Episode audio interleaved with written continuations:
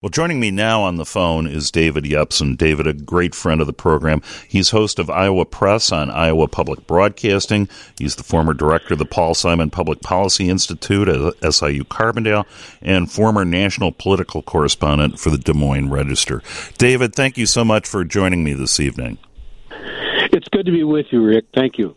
Well, it, uh, it was actually uh, this was kind of an outgrowth of a conversation that David and I had uh, earlier or, or, last week, actually, for uh, a story I wrote about uh, Governor Pritzker and his uh, taking on Donald Trump in a uh, closed conversation of uh, the nation's governors with the White House. But um, I, I think we're seeing two things going on now. Is that the protests are still going on, um, and and I think they're going to continue.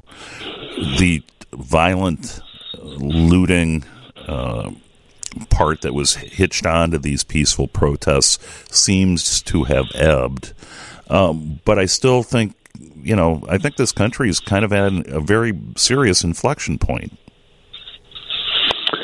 I agree, Rick. I think uh, in all kinds of ways, there's all kinds of evidence that people are are looking for a change. You have the size of these protests. You have uh, even many uh, police officers uh, expressing consternation at, at some of these things we're seeing in the uh, in the streets. Protesters have sort of taken back their movement from uh, people, the opportunists who are looting and uh, really cheapening the protest um, I so yeah, I think I think things are changing, and in the world you and I work in, which is uh, covering politics, um, we just had a primary in this state um, on June second.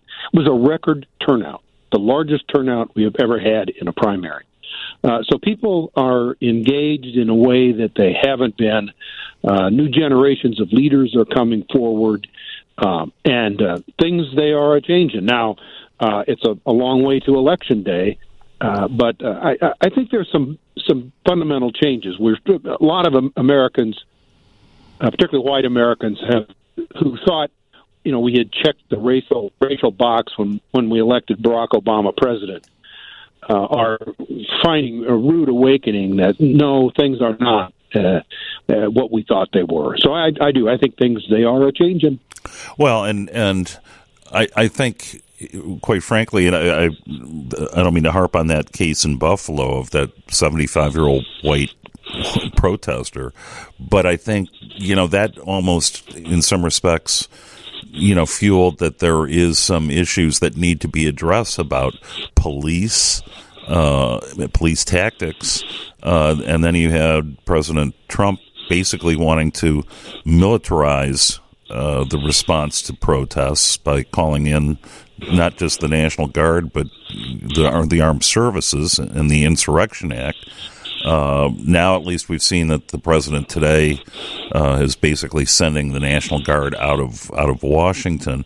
But I think that you know it just seemed to be this compounding of things on top of the, the pandemic restrictions that so much of the country had been under. And I think uh, that the president's performance on some of these issues is really hurting him politically. Uh, you have American military leaders and retirees who are vocally uh, disagreeing with him, uh, saying they're they're not going to support him or going to vote for um, Joe Biden. Um, you have um, it, it, you have polling that shows his uh, Biden uh, up with a double digit lead nationally in uh, in polling. Now, you and I both know that national polls are one thing. You, right. tell, you know, tell me what the polls are in Wisconsin and, and Pennsylvania and Michigan, and then we can we can talk. But I, but things have moved, and and uh, you know, a lot of military people who originally thought to be uh, strong, good conservative Republicans, you know, they're not happy with the way uh, Trump is is handling this, and so it's it's a long way to uh, election day. But um, c- clearly, the, the, president is having some trouble uh, hand dealing with this situation. Well, I thought the the military, the response of, of these retired military leaders was really astounding, particularly when you're talking. You know, you're thinking about somebody like Jim Mattis, who was uh, Mad Dog Secretary of Defense and who who had for the most part kept his uh, silence in in refusing as he sold his book, not wanting to really engage in direct uh, when asked questions about his view of the White House. And I thought that was astounding when he said, you know, this is presidents unite. This man is a divider. You, you, you throw on Colin Powell, and of course, there's you knew that uh, you know Powell was not going to be a, a Trump fan of any kind, and, and kind of acknowledged as much uh, four years ago in the election. But all of these other, uh, you know, Rear Admiral Mullen, former former chairman, Joint Chiefs of Staff. I mean, to me, that says an awful lot about wanting to put a brake on where the military fits into a political environment. Yes, it does, and it's it's telling military people, particularly at those top levels of command, even are usually very careful not to get involved uh, in in blatantly partisan uh, campaigns. They take very seriously the, the separation uh, that we have in this country, and there's a debate now over whether uh, uh, that has was done properly uh, in Trump's photo op in, in front of the church uh, a few days ago. So, you know, we're having a little discussion about the role of the military, and you know, there are some military people who Trump.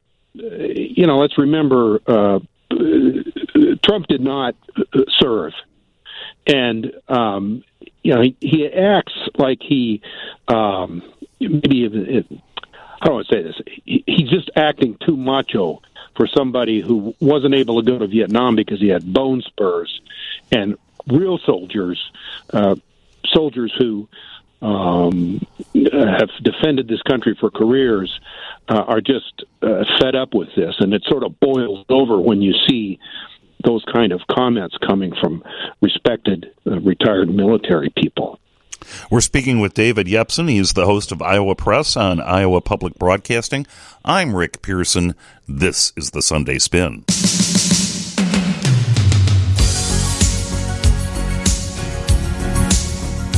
646 on this Sunday evening. I'm Rick Pearson of the Chicago Tribune. This is your Sunday Spin. Joining me on the phone, my good friend David Yepsen, former national political correspondent of the Des Moines Register, who is now the host of the Venerable Iowa Press on Iowa Public Broadcasting. Uh, David, we've got a call from our friend Ron. Ron, welcome Great. to the Sunday Spin. Hello, Rick. Um, Dave, my, my question with with a lot of the recent discussions of racial um, e- e- equality, and because um, Joe Biden did say he was going to choose a female vice president, is it more pressure on him now because the African American community uh, really looking for him to choose an African American female? So that's my question. Thank you very much. Thank you, Ron. Yes, Ron, you're right, and I agree. He said he needs to pick a woman. I think it needs to be an African American. Um, and for just the reasons that you said, Ron, uh, black voters have been pretty loyal to the Democratic Party uh, for many years. Um, their turnout wasn't that great in uh, 2016, and it uh, contributed to Hillary Clinton's loss. Uh, now, Democrats uh, can't and shouldn't take it for granted anymore. It's a, it's a changing vote, it's a changing world, and and politicians have to, uh, you know, Democrats particularly have to rethink a little bit about how they approach uh, African Americans. Um, you know, and and this is one thing that Biden can do. Uh, and so you've got Kamala Harris, for example, is at the at the list. Val Demings, a congresswoman from uh, Florida, uh, is another uh, that are that are mentioned. But you know, it has to go beyond that, Ron. I I think um, uh, Democrats, as I say, they, the African Americans have been loyal voters, and many of them are, are feeling that the, the, the Democrats have not delivered on their promises, particularly on issues of income inequality. We don't talk about that enough, uh, but it is a big deal in this conversation that we're having. And so the times are changing. Uh, younger voters uh, are having some doubts about uh, voting Um, they're saying we're told to go turn out and vote, but nothing happens, nothing changes. Um, they had 38% turnout of voters under age 30 uh, in the 2018 elections. Voters over age 65 was double that. So younger voters uh, were staying home too. And so if, if Joe Biden is, uh, he can't just rely on Trump's mistakes. He he has to um, get people fired up to be for him, particularly as you said, Ron, in the African American community, and I think also among younger voters under age thirty. David, I mean, obviously we don't have any data to tell us this, but given kind of the intensity of protests, the, the, the protests, the aftermath of George Floyd, and even seeing protests in you know, uh, demonstrations in places that are small towns, or you know, even uh, there were uh, some out in uh, conservative west suburban Wheaton. Um, is there a intensity value here? I, I, I, kind of wonder if it wasn't for COVID nineteen, if this wouldn't be one huge voter registration effort. Uh, it, it, it, was, but thanks to absentee ballots, you know, people can still um, go to the polls and turn out as they did here in in, in this state. Uh, no question about it, Rick. Um, it, it, it's just it's different. You have Mitt Romney participating in a, a demonstration outside the White House. Um, Alex Burns from the New York Times had a tweet today. He said, "I never thought I would have seen the day when." Mayor Bill de Blasio was defending the New York City Police Department, yeah. and Mitt Romney is protesting in the streets. You know, and we're seeing right. a lot of things uh, that we didn't see before, and part of it's generational. Rick, uh, you know, we we go back to the Southern strategy, and it looks like Trump's replaying what Nixon did in '68. We, are two generations removed from that, and um, so you're seeing many people who are saying Republicans and Independents, and who are saying this something isn't right here in this country. We've got to make some changes. And as you say, that that Southern strategy, you know, we're we're, we're talking uh, over fifty years, and yeah, and what's what's look at the country these days. Yeah, I mean those southern states, uh, many of them are in toss-up uh, situations. Georgia, Texas is moving uh, blue, uh, and um, many the, the, old Southern strategy was based on race baiting and all that. That stuff doesn't work, and it's going to be important uh, for both candidates, I think, to rethink the strategies going into this because it, you know the old rules are are just not um, they're not working uh, like they they used to. We've got look how the technology has changed this debate. We're having this debate because of the iPhone. We're capturing things that we never see, we'd heard about, but had never seen before, and that has changed um, our attitudes towards this racial uh, problem that we have in this country. We're seeing it up close, and technology is changing the way politicians campaign.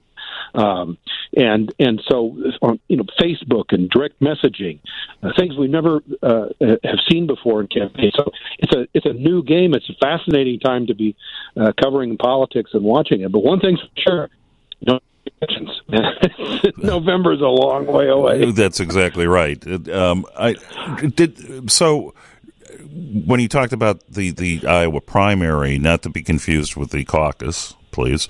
Right. we don't want to go there. Uh, but um, what what was your view for why it was such such a significant turnout? Um, it, it, was partly the effect of the caucuses. You had a huge mobilization effort in the Democratic Party. Uh, there was a, a U.S. Senate primary in the Democratic Party. But here's another example of change.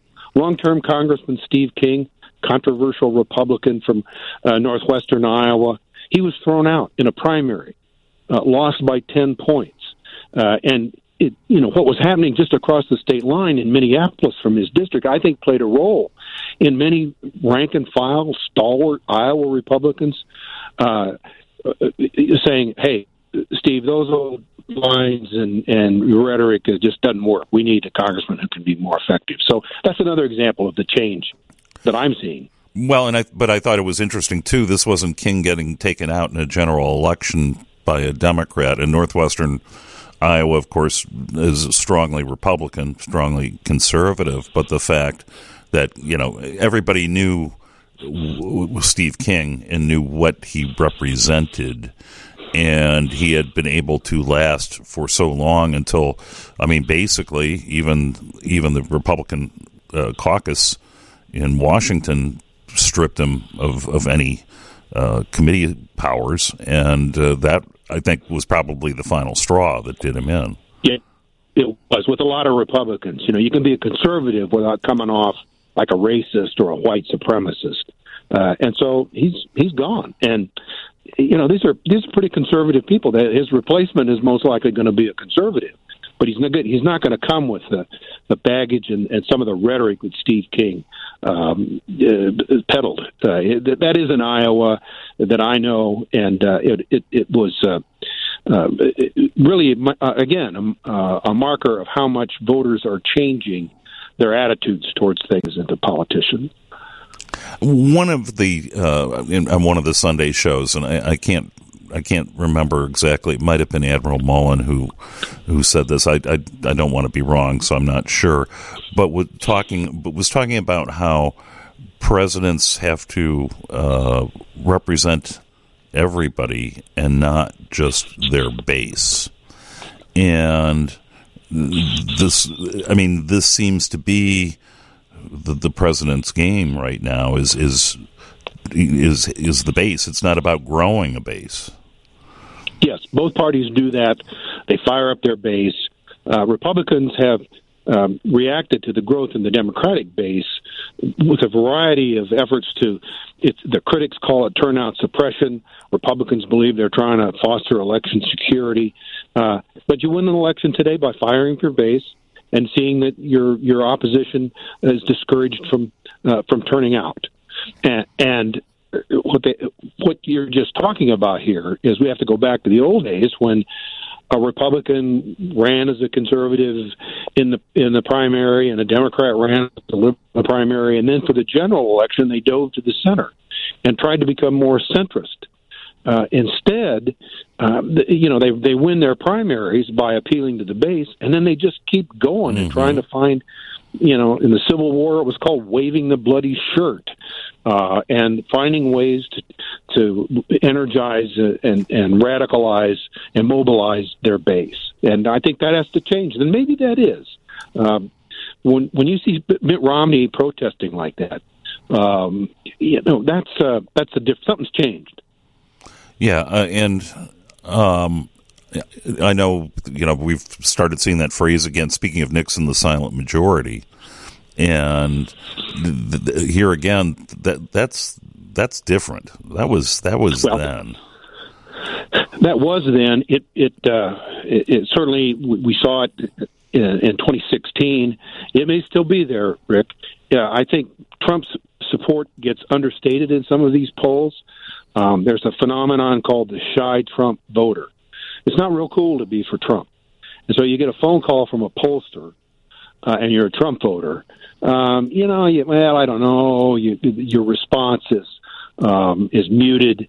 Uh, so uh, Nixon called it the silent majority. Um, there may be some uh, still a, a shy Trump electorate out there uh, that that they might be unhappy with Trump now. Rural America is being trashed by trade wars and, and hard economic times. That was going on even before uh, the, the racial turmoil flared up. And so I think a lot of Trump's voters, people who were for him in 2016, uh, are are rethinking it now, uh, particularly white women, white non-evangelical women who voted for Trump they're definitely a, a target of opportunity for um, uh, for Democrats. But does his kind of law and order pitch appeal to those suburban women uh, who are more moderate and may have may have fallen uh, towards the Democratic column in recent years?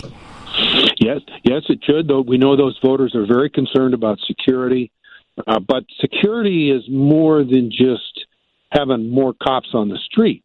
Now that we're seeing uh, uh, security in terms of our health, uh, in in terms of our our political dialogue, the country sort of looks at it could coming unglued, and, and so I think those things motivate uh, all voters, but and certainly uh, suburban women voters, which it, it, you're correct, is a very critical uh, in determining the outcome of, uh, of this president. They will be very critical in determining the outcome of this presidential election. David Yepsen, host of the Iowa Press on Iowa Public Broadcasting. David, as always, thank you so much for joining me and hope to see you sometime soon.